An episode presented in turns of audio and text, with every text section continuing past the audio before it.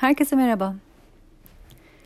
Ee, bundan bir önce yaptığım ses kaydını dinlemediyseniz o ses kaydını dinlemenizi öneririm.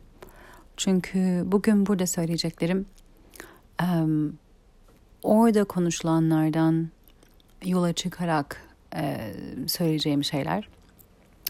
O ses kaydında konuştuğum şeyleri bir arkadaşımla da paylaştım. Tabii ki karşılıklı bir konuşma. Hani o da bir şeyler söylüyor, ben de söylüyorum.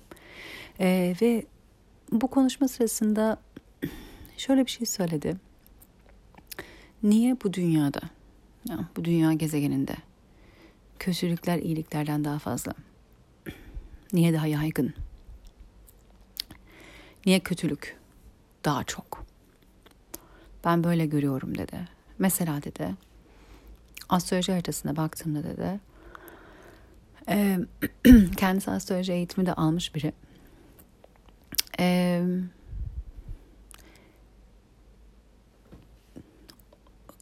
kötü açı iyi açıdan daha fazla var dedi. Mesela bir insan arasında bir iki tane iyi açı varsa bilmem kaç tane kötü açı var. Ee, bir kere dedim anlıyorum demek istediğini dedim.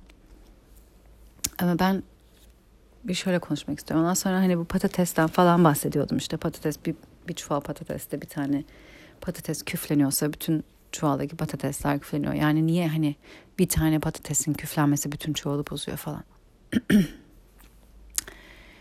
Ve dedim ben bunu şöyle değerlendireceğim. Ve tabii ki işte bu konuşmaların arkasından gelen e, yani bir önceki ses kaydında yaptığım konuşmaların arkasından gelen bir konuşma olduğu için oraya bağlanıyor. O yüzden onu dinlemenizi öneririm. Fakat ben bunu şu şekilde görüyorum. Yani küf bir organizma ve o küf kötü değil aslında. Evet etkileri e, hani evde küf varsa kişinin sağlığını olumsuz yönde etkileyebiliyor. Ama küfün kendisi olumsuz olmaya çalışan bir şey değil. Kendi içinde bir organizma. O da yaşamak, hayatta kalmak ve üremeye dayalı yaşayan bir organizma. Ve aslında bir çuvalın içinde küf e, hayatta kalıp üremeye bakıyor. Yani orada da patatesten beslenerek bunu yapıyor. Orada aslında küf e, gerçek anlamda bir olumsuzluk veya bir kötülük değil. Ve evet bazı şeyler başka şeylerin üzerinden beslenerek yayılıyor. Ee, bazı şeyler daha kolay yayılıyor. Bu da var. Ee, haritadaki açılar iyi ve kötü demiyorum ben onlara. Zorlayıcı açılar ve destekleyici açılar diye. Dediğim gibi ben böyle bir eğitim almadım. Fakat merakım var. Kendi merakım içinde de ben bu şekilde anlamlandırıyorum. Bazı açılar zorlayıcı açılar, bazı açılar destekleyici açılar. Şimdi aslında hepsi aynı yere hizmet ediyor. Kişinin kendi yolunda yürüyebilmesi ve olmaya geldiği kişiyi olabilmesi için hizmet ediyor hepsi. Yani aslında sen buraya e, bence hepimizin kendi içinde bir doğası var, bir özü var. Bu özümüzü ortaya koymak için yeri geldiğinde belli konularda belki de kendimizi e, yetiştirmemiz anlamlı oluyor bir konuda zorlandıkça onun üstesinden gelmeye çalışırken belli beceriler ediniyoruz. Belli e, yaşam becerileri ediniyoruz, bakış açıları ediniyoruz, el becerileri ediniyoruz, beceri ediniyoruz. E, ben buraya geldim, Londra'ya geldim ve burada şirket kurmam gerekti. Hayatımda daha önce yapmadığım bir şey. İşte yapmayı öğreniyorum. Yani burada bir kendim için bir amaca hizmet ederken daha önce yapmadığım şeyleri zorlanarak da olsa yapmayı öğreniyorum. Ve bu genel anlamda benim aslında gitmek istediğim ve yapmak istediğim yere hizmet ediyor oluyor. Şimdi zorlayıcı açılar evet bizi bir yerde zorlayarak bazı becerileri belki öğrenmemizi sağlıyor. Bu bu e, herhangi bir sporcu kolay gelmemiştir geldiği yere. başarı elde ediyorsa o kişinin orada birçok yerde zorlandığı yerde vazgeçmeyip devam etmesi, üzerinde çalışması, kendini yetiştirmesi, yetenek ve becerilerini geliştirmesiyle oraya doğru geliyor. Kolay olduğu için gelmiyor. Beceri veya yetenek insanı bir yere kadar getirir. Ondan sonra devamını getirecek olan şey onu nasıl kullandığındır. Çünkü çoğu zaman yetenekli olsam bile hayatın zorlukları içinde o zorluğun üstesinden nasıl geldiğin aynı zamanda da mental gücüne, duygusal kapasitene de bakıyor. Zorluklar hayatta bunları da geliştirmemize sağlıyor.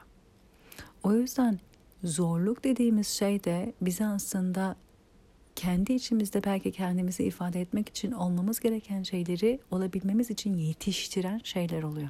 Ve tabii ki bunu destekleyecek olan şeyler de oluyor. Yani zorluk tek başına geldiğinde ve hiçbir destek yoksa onun üstesinden gelmek gerçekten çok zor. Bir zorluk varsa o zorluğun üstesinden gelecek desteği de hayatımızda bulunduruyor olmak bize o zorluğun üstesinden gelmeye yardımcı olur. Sadece zorluk tek başına gerçekten çok yıkıcı olabilir. Fakat o zorluğun üstesinden gelebilecek donanımımız varsa zorlansak bile üstesinden gelme üzerine kendimizi hazırlamış oluruz. O donanıma sahip oluruz. Buna ben building yourself up for success diyorum. Yani kendini başarılı olacak şekilde inşa etmek bir şekilde. Ee, ve bunu aslında bunu söyleyen ben değilim. Bunu benim kendine kendine sevgiden buluş farkındalık atölyesine katılan biri o e, workshopların sonunda söyledi bana. Yani burada biz bunu öğreniyoruz dedi. Evet dedim. Aynen öyle. Yani kendinde yapmak istediğin şeyleri yaparken hakikaten yapmak istediğin şeyi yapabilecek şekilde kendinde o donanımı yaratmak. Yoksa kendini tamam ben bunu yapacağım deyip bir işe hiçbir donanımın olmadan kendini koymak başarısız olmaya götürebilir ve kendini yapamıyorum zannedebilirsin.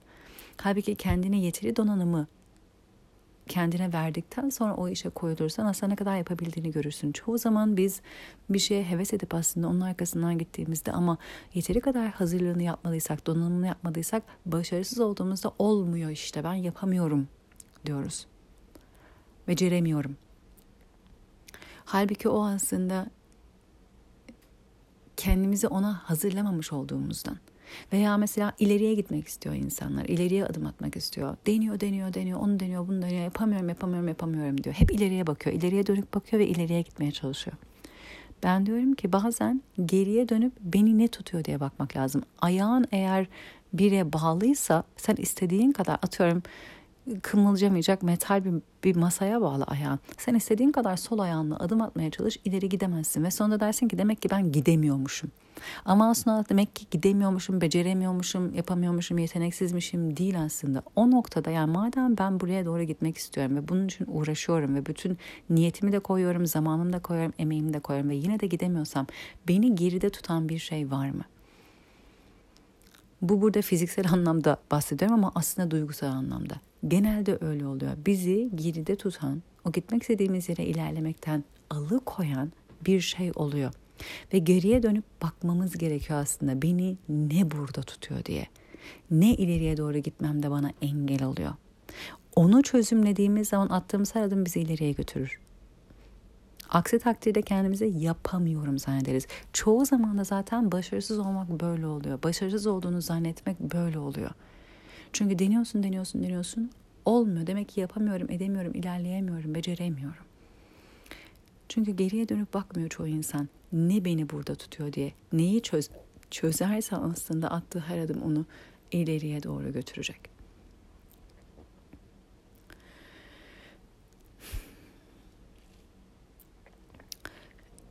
Kendimizi e, geliştirmek, yetiştirmek de çok çeşitli şekillerde oluyor. Burada zorlanma her zaman bizi geliştiren bir şeydir. Kendimize doğru desteği verdiğimizde de o zorlanma üstesinden gelebildiğimiz bir şeydir. Ve o zorlanma gerçekten bize hizmet eder. Ee, bıçağın ucunu keskinleştirmek gibi böyle. Yani bilemek gibi. Bir de ya o bizi o konuda yetkinleştirir, ustalaştırır. Ee, hepimiz zorluğumuzu hayatta kendimiz seçmiyoruz. Özellikle çocukken veya yaşamın içindeyken. Seçtiğimiz ve seçmediğimiz şeyler bile onu nasıl yaşadığımızla aslında bize farklı bir um, varoluş yeri katıyor ve sunuyor. O yüzden o haritada evet zorluklar daha çeşitli gibi gözükebilir ama destekler orada olduğu sürece o zorluklarla baş edebileceğin desteği de sunar sana. Ee, o aldığın insanların söylediği iyi açı e, belki az sayıda olabilir. Benim haritamı benim haritamı bir görseniz e, bilen bilir mi bilmiyorum ama kareye oturuyor. Zaten temeli kare. Kare açı da um, dik açıdır e, ve çok zorlayıcı bir açıdır. Aynı zamanda haritamda 13 mü 16 mı ne kare açı var. Üçgen açı 3 üç tane mi ne var? Gerçekten çok zorlayıcı bir harika, harita. Ama bir şekilde de e, yani haritayı bakmayı bilenler baktığı zaman hep bana ah, ah çok zor bir harita diyorlar. Biliyorum, yaşıyorum diyorum. Gülüyoruz beraber. Ve hep şu noktaya geliyor. Zorlayıcı harita sürekli bir dönüşüm ve bir gelişim e, içinde tutuyor aslında beni. Ve bir şekilde az o iyi açı denilen açıdan olsa da o desteği de oradan bir şekilde veriyor. Ee, kolay gelen şeyde gelişmeyiz. Çünkü gelişmek için bir çaba, bir efor e, yoktur orada genelde. E, zorlandıkça gelişiriz. O yüzden burada da baktığımızda ben buna kötü daha fazla, iyi daha az demiyorum. Bizi oluşturacak e, tüm açılar orada. Bazıları daha zorlayarak, bazıları destekleyerek oluyor. E, bakın F1 yarışını bilir misiniz? Araba yarışı, Formula 1. Formula 1 çok zor bir spor. Çocukluktan itibaren zor. Aynı zamanda çok da pahalı. Girmekte, kalmakta, devam etmekte. Ve Formula 1'de yarışan o 20 yarışçı gerçekten dünyada 20 tane var onlardan. Evet hepsinde yetenek de var. Hepsinde ilgi de var. Hepsinde para yok. Ama hepsinde destek var. Ya aileden çok büyük destek alıyorlar ki çoğu zaten aileden destek alıyor. Parasal olmasa bile duygusal alıyor. Aile maddi manevi bütün hepsinde ortak olan şey aile desteği. Ailesinin maddi desteği yoksa erken yaşta kendine sponsor bulan var. Ailesi maddi desteği bulmak için çeşitli işlerde çalışıp onu sağlamaya çalışanlar var. Zor bir spor, tehlikeli bir spor. Kendi içinde zaten e, çok zorlayıcı. Hem o hızda gitmek hem meditasyon gibi hep her dakika her saniye dikkatin orada olması lazım.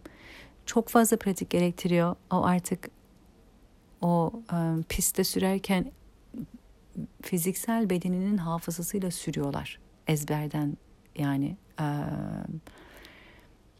ona rağmen hani çok zorlayıcı ve çok talepkar ama aynı zamanda da oraya gelen insanların yaşadığı her zaman hem zorlanıyorlar ve hayatlarında kesin zorlayıcı bir şey yaşamış ve üstesinden gelmiş oluyorlar. Hem de aynı zamanda çok büyük destek aileden e, maddi manevi çok büyük destek almış oluyorlar. Orada benim ortak gördüğüm o 20 yarışçıda hep ortak gördüğüm şey hayatlarında bir zorluk yaşamışları yaşamış oldukları ve aynı zamanda da hep destek almış oldukları. Bu ikisi birlikte geliyor.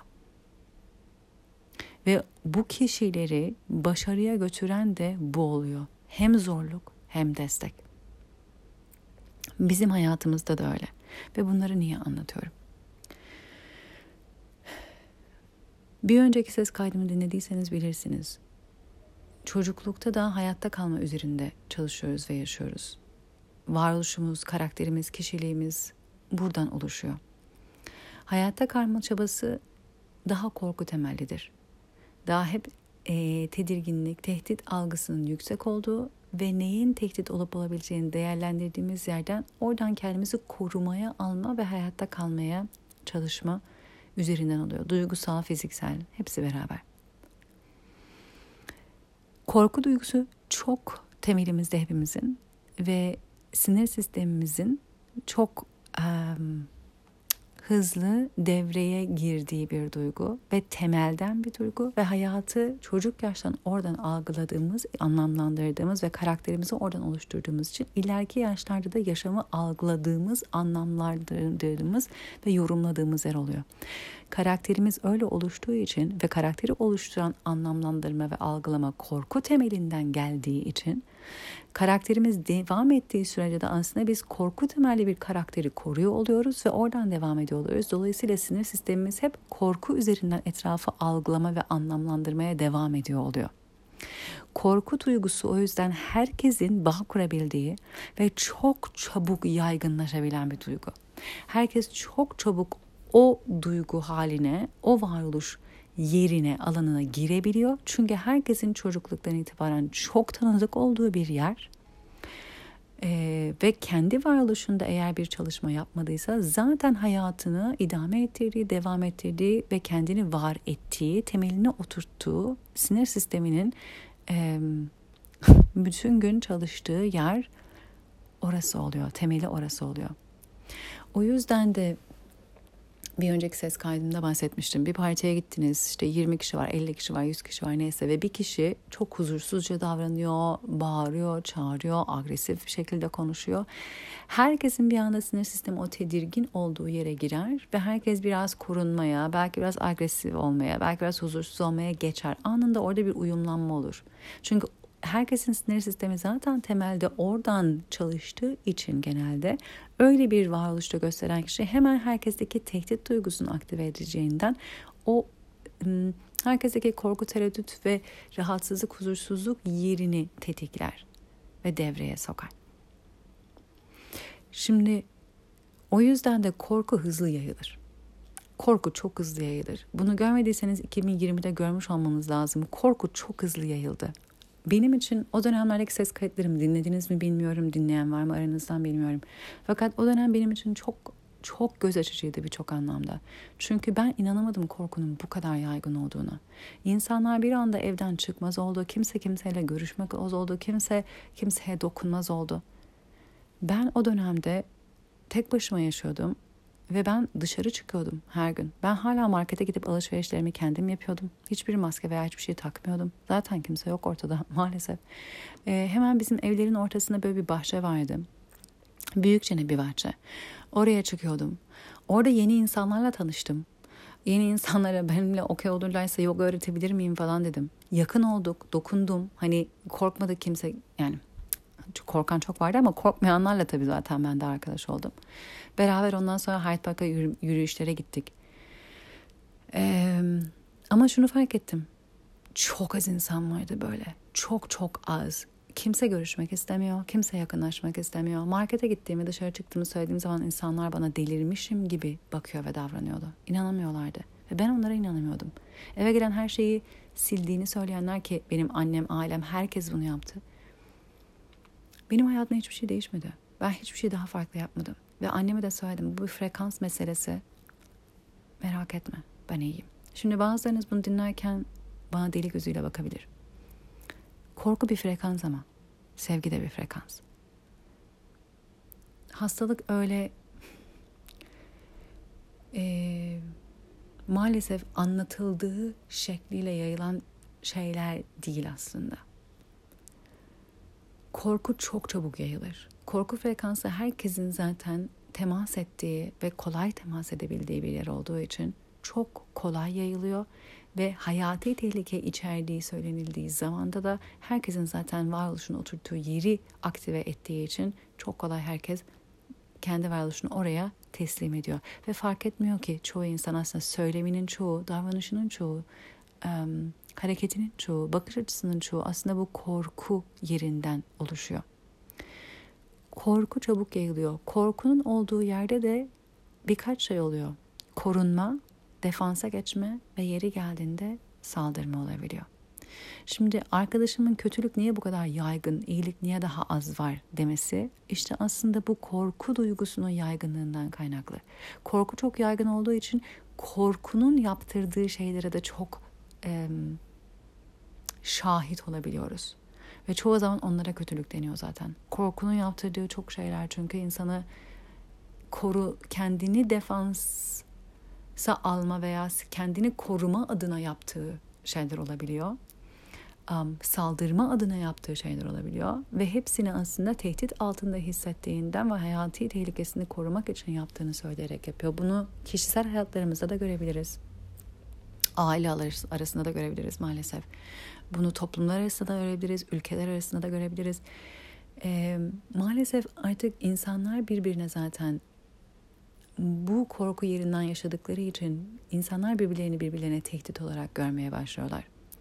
Ve çoğu insan bu korku yerinden yaşadığı için ve hep hayati tehlike altında hissettiği için farkında değil ama sinir sistemi öyle hissediyor. Bilinçli olarak zihni öyle değil. Öyle olduğu için de her, herkes her şeyi kişisel almaya başladı.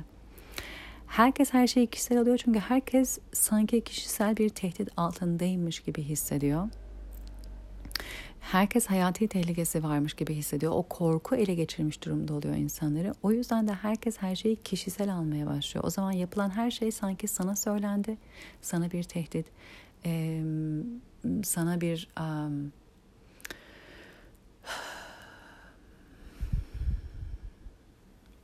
evet sana karşı yapılmış bir şeymiş gibi e, içeride bir şey tetikliyor kendisi sürekli tehdit altındaymış gibi yaşadığı için sinir sistemi oradan var olduğu için her şeyi oradan kişisel bir tehdit olarak algılamaya ve anlamlandırmaya müsait bir e, zihin yapısında ve duygusal e, anlayışta e, oluyor kişi.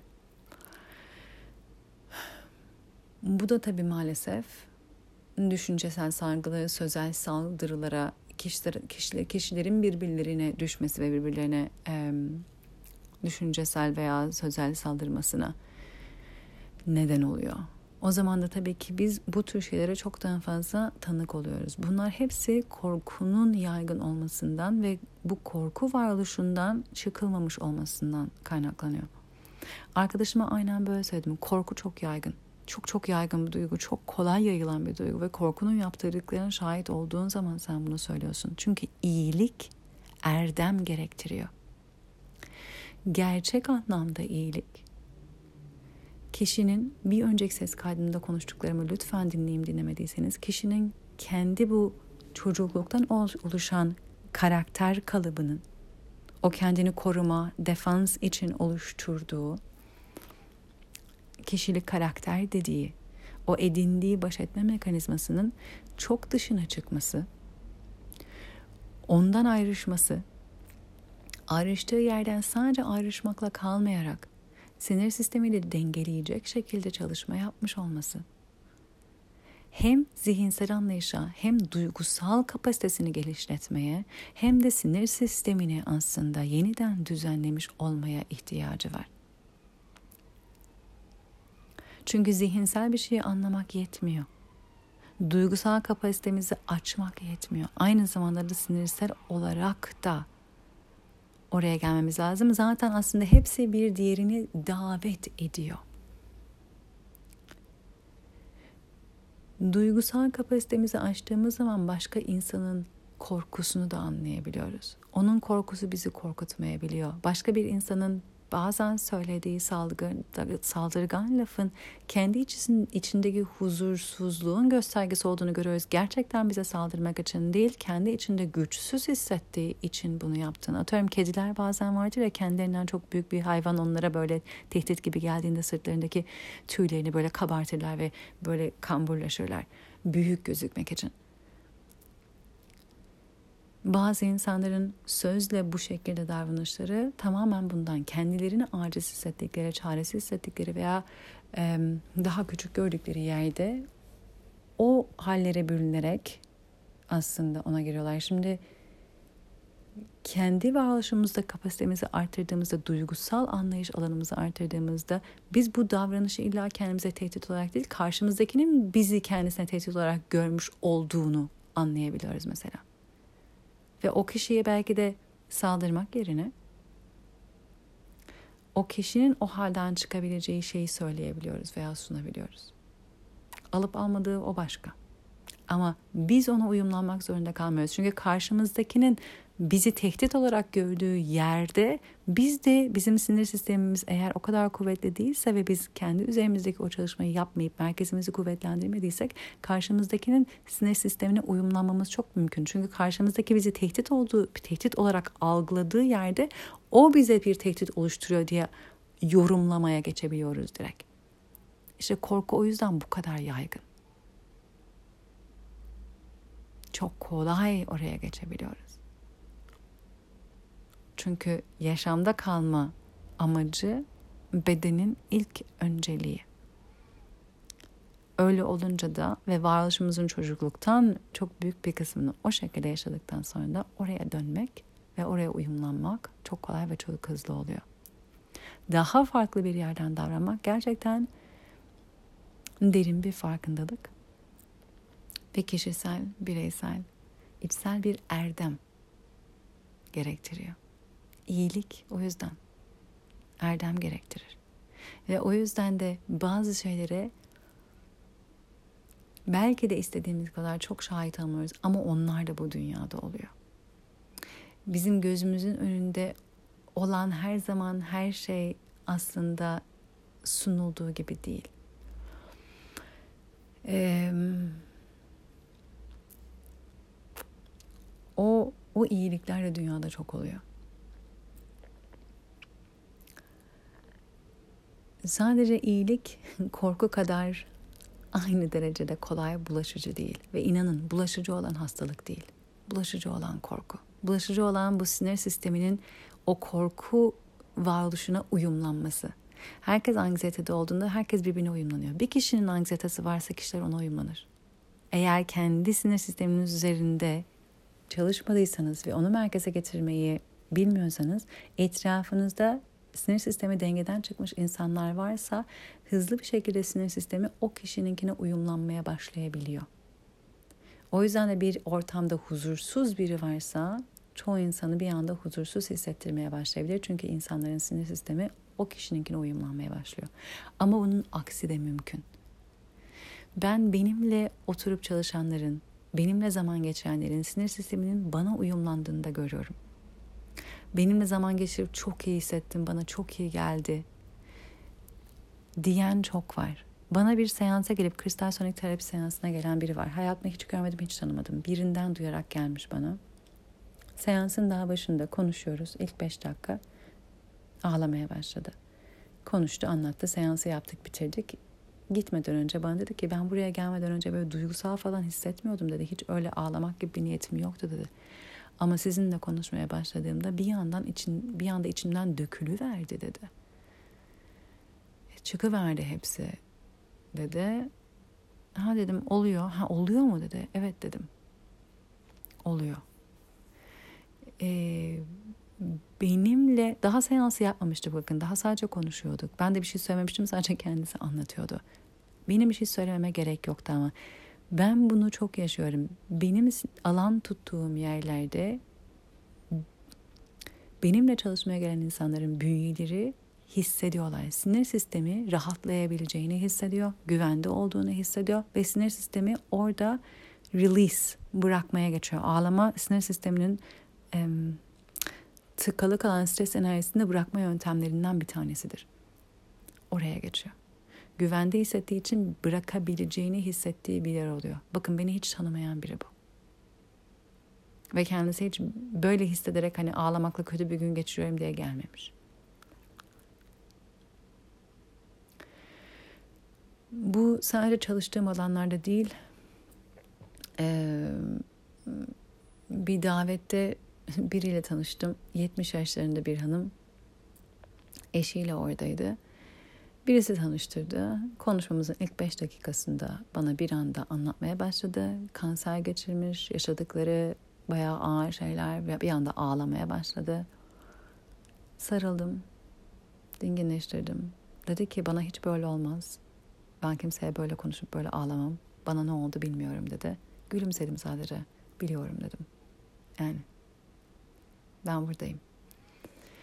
Ee, o yüzden ben biliyorum ki evet korku yaygın olabilir ama inanın diğeri de mümkün. Başkaları da bizim sinir sistemimize uyumlanabiliyorlar. Yani sadece korku değil yaygın olan. İnanın güven de yaygın. Sevgi de yayılabiliyor. Buraya bir yolculuk içimizde yaptığımız. Çünkü doğduğumuz zaman ve karakterimiz, kişiliğimiz oluşurken o yaşlarda ama kişiliğiniz siz değilsiniz onu da söylemek istiyorum. Oluşurken o yaşlarda başka bir mekanizma devrede. Başka bir öncelik devrede. Sizi hayatta tutma önceliği devrede.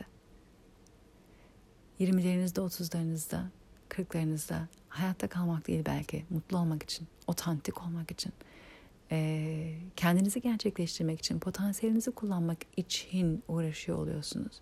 Ama karakterin ve kişiliğinle kalıp oradan bunu uğraşmaya çalışırken zırhın içinde maraton koşmaya çalışmak gibi bir şey olur bu. Yapamazsın. Full potansiyelini ortaya koyamazsın. O yarışı kazanamazsın. Gerçek potansiyeli ortaya çıkarmak için zırhı çıkarmak gerekiyor. Ki tüm gücünle kendini ortaya koy, koş koşabildiğince, özgürce. Ve bu işte yol, bu bir yol, bu bir niyet. Bu işte o zorlanmayla desteği bir arada aldığını hissettiğin yerden çıktığın bir yolculuk.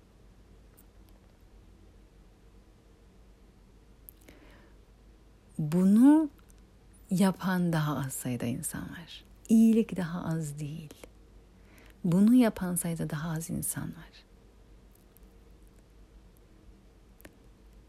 Emek gerektiriyor. Otomatik değil çünkü bu. Niyet gerektiriyor. Farkındalık gerektiriyor. Özen gerektiriyor. Ama her şeyin başında ilk söylediğim niyet, istek. Bunun olduğu yerlerde de o grup çalışmaları çok güzel oluyor. Çok şifalı oluyor. Çünkü işte orada görüyoruz ki bu da mümkün. Grubun içinde bir grubun güvenli alan olması, grup içinde sinir sisteminin yumuşak olabilmesi, sevgiden var olabilmesi de mümkün. Çünkü belki grupların içinde o tedirginliği yaşamaya daha alışkınız. Ama grupların içinde kabulü, sevgi, güveni deneyimlemeye aynı derecede e, aynı sayıda ve sıklıkta deneyimlememiş olabiliriz.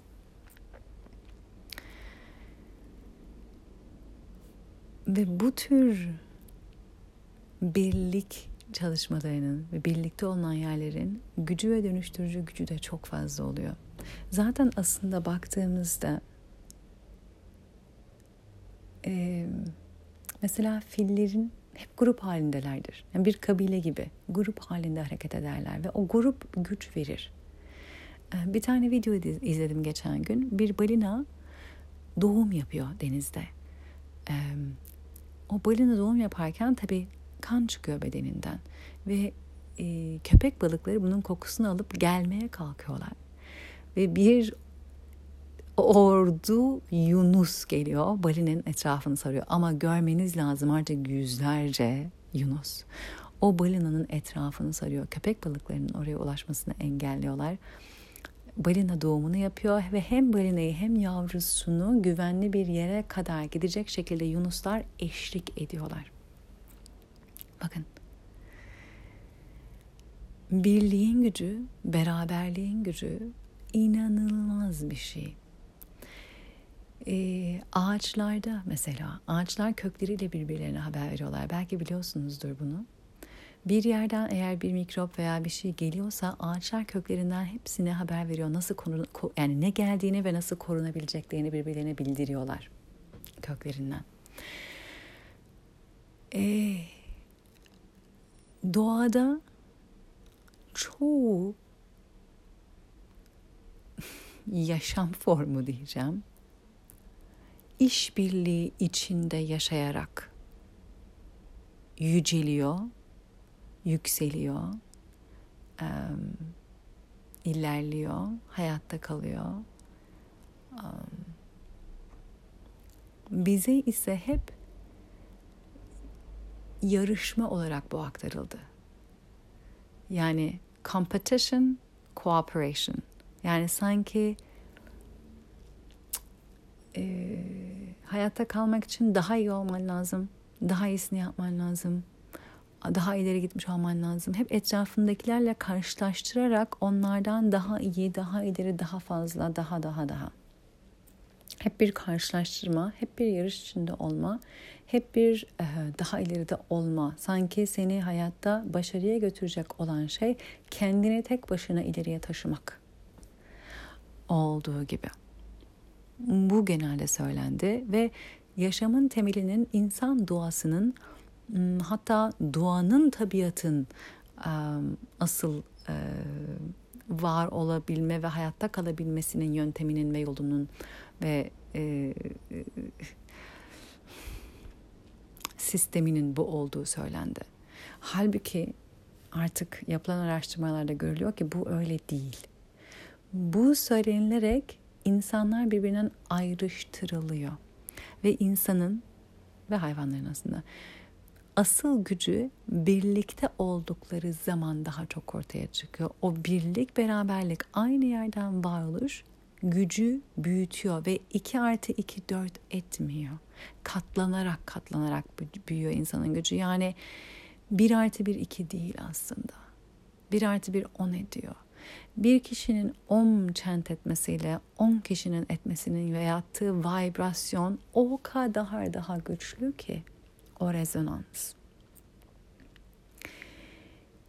Tek başımıza da bir etkimiz olsa bile birlikte olduğumuz zaman aynı kalp yerinden, aynı hizadan, aynı niyetle beraber bir şey yaptığımız zaman onun gücü katlanıyor. Aslında insanları birbirine düşürmek, ayrıştırmak, bu bunu 2020'de de gördük ve şimdi de görüyoruz.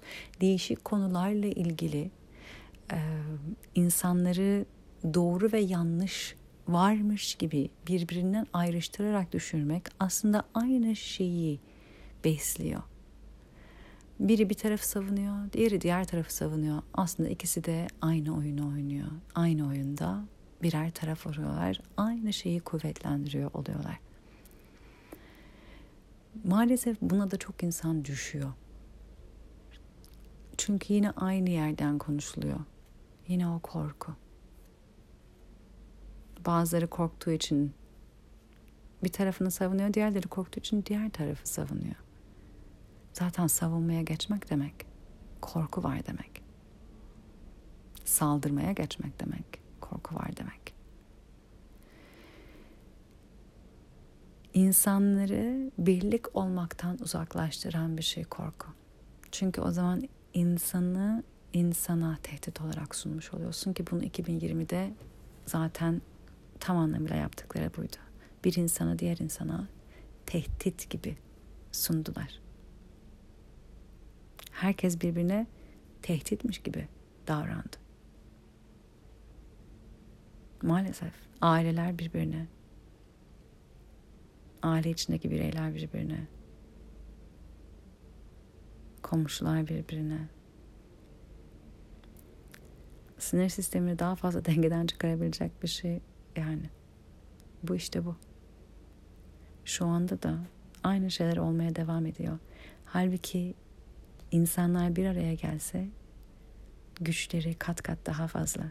Halbuki yarış içine sokarsanız insanları yaratabilecekleri, birlik beraberlikle yaratabilecekleri güçleri ellerinden almış olursunuz. Hayatta aynı ancak böyle kalınır. O yüzden yarış içinde olmalısın ve hep yanındakinden daha iyi olmalısın demek bir zaten seni sürekli tehdit halinde tutmak demek. Çünkü hayatta kalmak için hep daha iyi olman lazım diyorsun. Yine hayati tehlike yaratıyor ve korku yaratıyor oluyorsun. O yüzden korkudan hareket ettiğin için hep daha iyisini olman lazım diyorsun. Yine korku tabanlı bir e, varoluş şeklini teşvik etmiş oluyorsun. Hem de yanındakinle aslında birlik olsan yaratabileceğin e, tüm etkileri, tüm gücü, tüm e, frekansı yaratabilmiş olmaktan engellenmiş oluyorsun. Korku ayrıştırır, sevgi birleştirir. Oraya da kendi yolculuğumuzdan geçilir.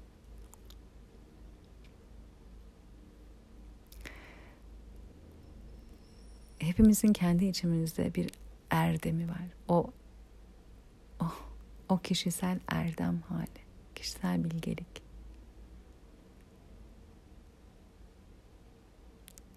Sizi maraton koşmak isteyen herkesi zırhından çıkması gerekip tüm bedeninin, tüm varoluşunun, tüm potansiyeline ulaşabildiği yerden koşabilmesi için aslında bu yolun kendisi gerekiyor.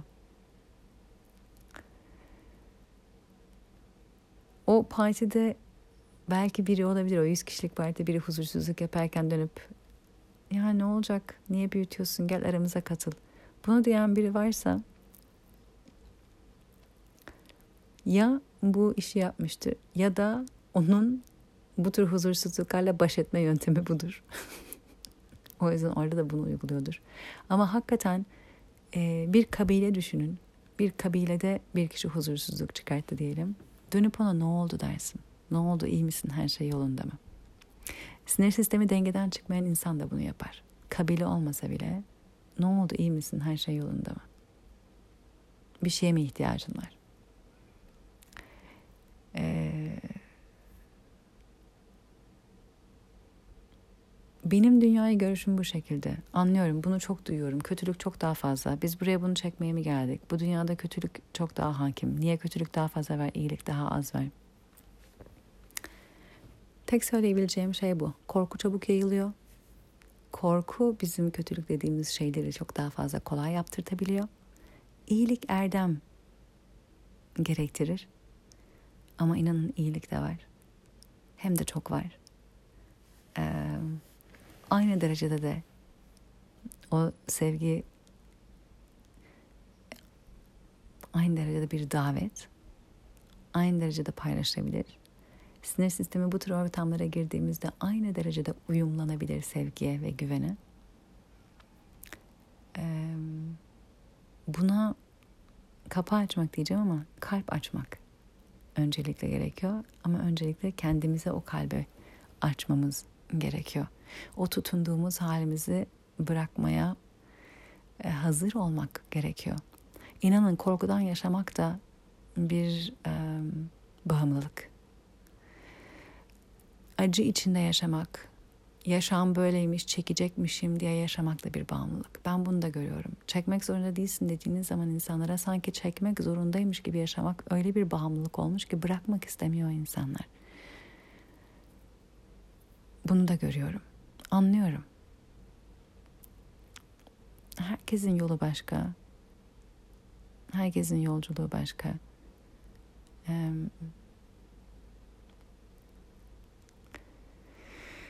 Ee, tek tek galiba dileğim ve isteğim sanmıyorum sanmayın ki kötülük daha fazla iyilik yok.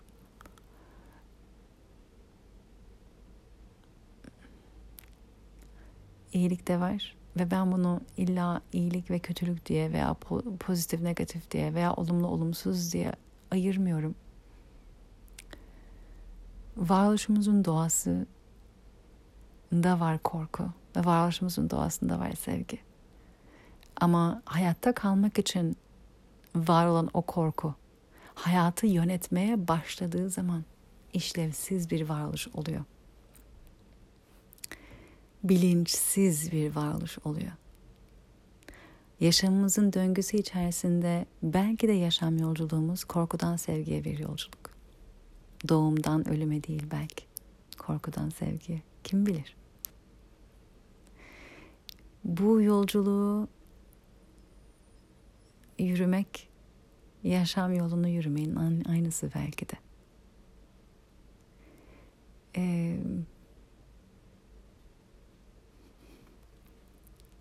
çok ilginç bir şekilde bunu söylerken bir anda gözlerim doldu. Galiba kendi içimde çok derin bir um, yerden bir paylaşım oldu bu benim için. Wow, evet. Evet. Yaşam yolculuğunu yürümek bu korkudan sevgi olan yolu yürümek aslında. Ve yolun bir yerine gelip yolun sonu zannediyoruz genelde. Bu yolun sonu yok. Güzel tarafı da o. İçimizde her var olduğunu fark ettiğimiz korku aslında şunu dememizi sağlayabilir. Bunu fark etmek evet şu an ağır, evet şu an zorlayıcı, evet şu an e, belki de üzerine çalışmam gereken bir yer olacak. Ama demek ki kendi içimde sevgiye ne kadar daha yer var. Demek ki kendi içimde huzura, neşeye ne kadar daha yer var.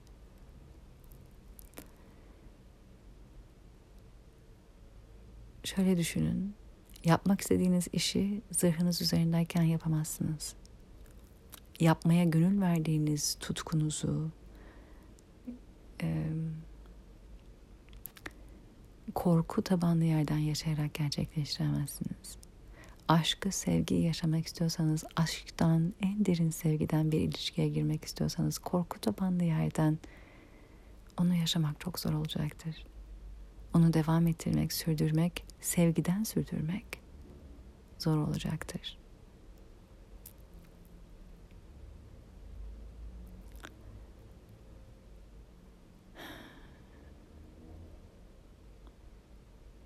Kendiniz için yapabileceğiniz en güzel şeyin bu yola çıkmak olduğunu düşünüyorum.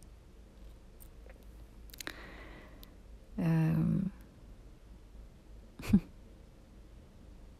varoluşumuzun hiçbir aşaması, hiçbir dönemi, hiçbir duygusu kötü veya iyi değil bana sorarsanız. Hepsinin işlevi var, hepsinin yeri var. Hepsinin bir hizmeti var. Ee, yani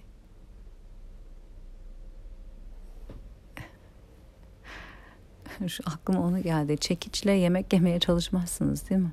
Ama çekiç işlevsiz bir şey değil, kötü bir şey hiç değil. Amacı ve yeri var, hizmeti var. Aynı şekilde de bir çatalla çivi çakmaya çalışırsanız çok zorlanabilirsiniz. Çatal ama işlevsiz değil, yeri var. Hizmeti var.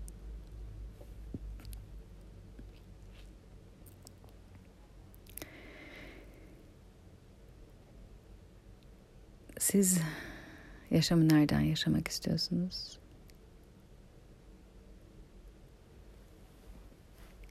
Kendine nereden neyi sunmak istiyorsun?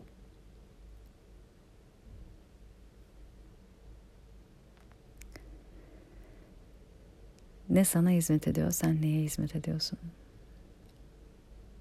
Çünkü eğer biz kendimizi seçerek yaşamıyorsak korkuya hizmet ediyoruz. Korku bize hizmet etmiyor biz korkuya hizmet etmiş oluyoruz. Her zaman söylediğim gibi bu tür bir yolculuğa çıkmak, biriyle çıkması çok daha yolda yürümeyi devam etmemizi sağlıyor. Yoksa hepimizin havlu atmak istediği zamanlar, dönemler oluyor. İnanın benim de oldu oluyor. Havlu atasım geliyor. Tamam yapamayacağım artık bitti bu kadar. Bazen gerçekten olmayacak zannediyorum. Hiç olmayacak.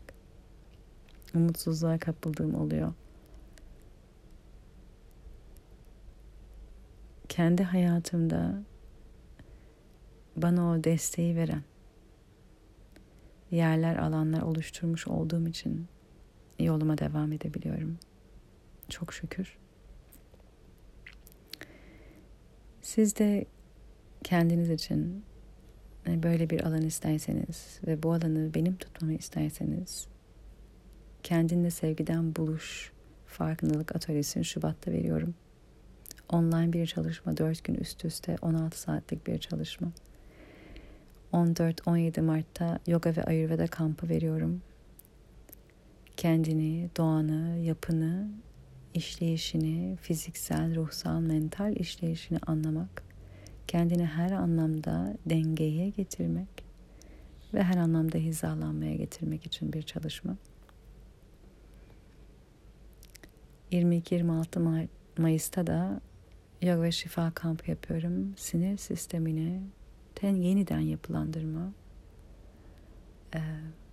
güvene ve sevgiye taşıma, neşeyi yaşayabileceğin yere getirmeye e, doğru yeniden bir yapılandırma. Bu üç çalışmada senin kendinle olan varoluşunu, bakış açını, ilişkilerini değiştirecek olan bir şey. Kendinle sevgiden buluş. Farkındalık ötesi senin hem kendinle olan ilişkilerini hem etrafındaki herkesle olan ilişkilerini değiştirmene, dönüştürmene yardımcı olan, kendine ve etrafına çoktan sevgiden ve şefkatten yaklaşabileceğin bir varoluşa geçişin için bir haritanı çiziyor. Ve seni oraya doğru taşıyor. Yoga ve Ayurveda kampı, dört günlük kamp seni kendi yapını anlamanı sağlıyor. Sağladığı gibi bunu orada dengeleyecek pratikleri yaptığını görerek o dengelenmeyi de nasıl kendine sunabileceğini gösteriyor. Yoga ve şifa kampı sinir sistemini korkudan güvene taşıyarak yaşamı tehdit algısıyla değil, kendini rahatlıkla ortaya koyabileceğin güveni kendi varoluşunda sunabildiğin yerden görülmeye, duyulmaya, parlamaya hazır olacak yere getiriyor. Bunun dışında online birebir koçluk seansları veriyorum ve aynı zamanda birebir kristal sonik terapi seansı veriyorum. Kristal sonik terapi fizikselde olduğu için Londra ve İstanbul'da verebiliyorum. Ee, koçluk seansları online her yerden yapabiliyoruz. Daha derin, bireysel, kişisel, size özel çalışmak isterseniz bu şekilde de çalışabiliriz.